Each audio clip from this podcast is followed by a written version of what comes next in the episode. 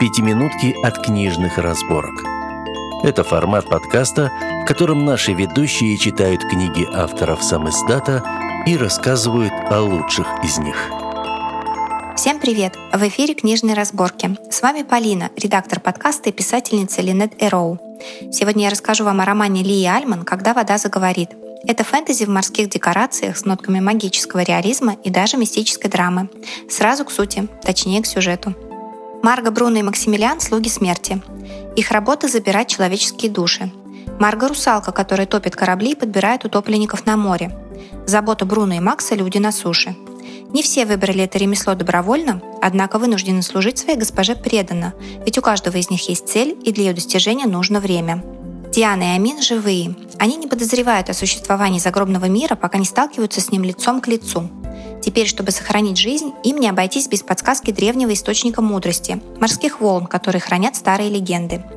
Судьбы людей слуг смерти тесно переплетаются. У каждого своя правда, но победить смогут далеко не все. Что же будет, когда вода заговорит? Согласитесь, интригует. Под псевдонимом Лия Альман скрывается автор из Новосибирска. Но про себя она говорит так. «Моя душа обитает где-то на берегах Иберийского полуострова». Для тех, у кого нет под рукой карты мира, поясню. Это Португалия, Андорра, кусочек Франции, британская территория Гибралтар и, конечно, Испания. Почти везде есть большая вода.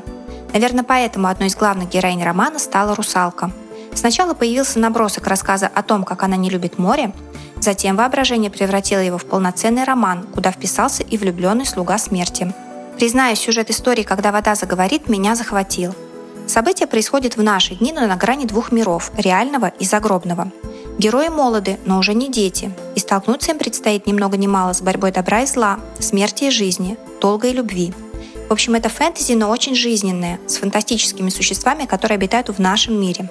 А главное, с легким подходом к серьезным вещам. В каждом герое я увидела знакомые качества и конфликты. В Марге ненависть к мужчинам борется с отчаянным желанием спасти одного из них. Макс выбирает между чувством долга и сердечной привязанностью – Диана учится отпускать контроль и больше доверять людям даже в самых невероятных обстоятельствах. Амин излучает доброту и прощение, пусть им приходится пробиваться сквозь страх за жизнь и будущее. Ну а в Бруно столкнулись жажда мести и горячее желание быть просто любимым. Отдельно скажу про госпожу смерть. Этот персонаж завораживает. Холодная, расчетливая, малоэмоциональная, в общем, такая, какой, наверное, и должна быть хозяйка загробного царства – при этом она показана вовсе не злобной старухой, а очень стильной, по-своему справедливой и даже заботливой дамой. Ну а теперь про любовь. Эту тему я, пожалуй, назову второй по значимости после борьбы света и тьмы. Да, в загробном мире любовь все еще настолько большая ценность, что ради нее Макс, один из лучших помощников смерти, готов на все. Встретив Диану, земную девушку, он впервые за долгую службу нарушает обязательства, чтобы спасти любимую и не забирать ее жизнь. Вот только смерти Диана очень нужна, Оказывается, она бесценный кадр для огромного загробного царства. Любовь, в общем-то, руководит и поступками Бруно, кузена Макса, по незнанию забравшего жизни дорогих ему людей. Теперь юноша полон стремлений воссоединиться с ними, и неважно какой ценой. Да и Марга, русалка с репутацией жестокой убийцы, однажды решается спасти с очередного корабля невинного мальчика не иначе, как из-за любви к первоначально чистой человеческой душе.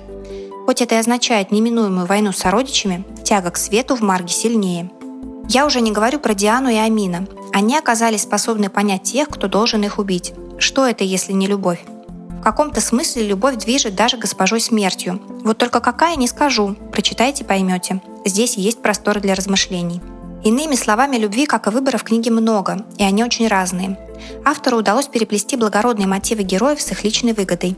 Смешать хорошее с сомнительным, создать яркий коктейль из противоречивых образов и поступков – в итоге история получилась весьма похожей на настоящую жизнь, с массой полутонов и оттенков.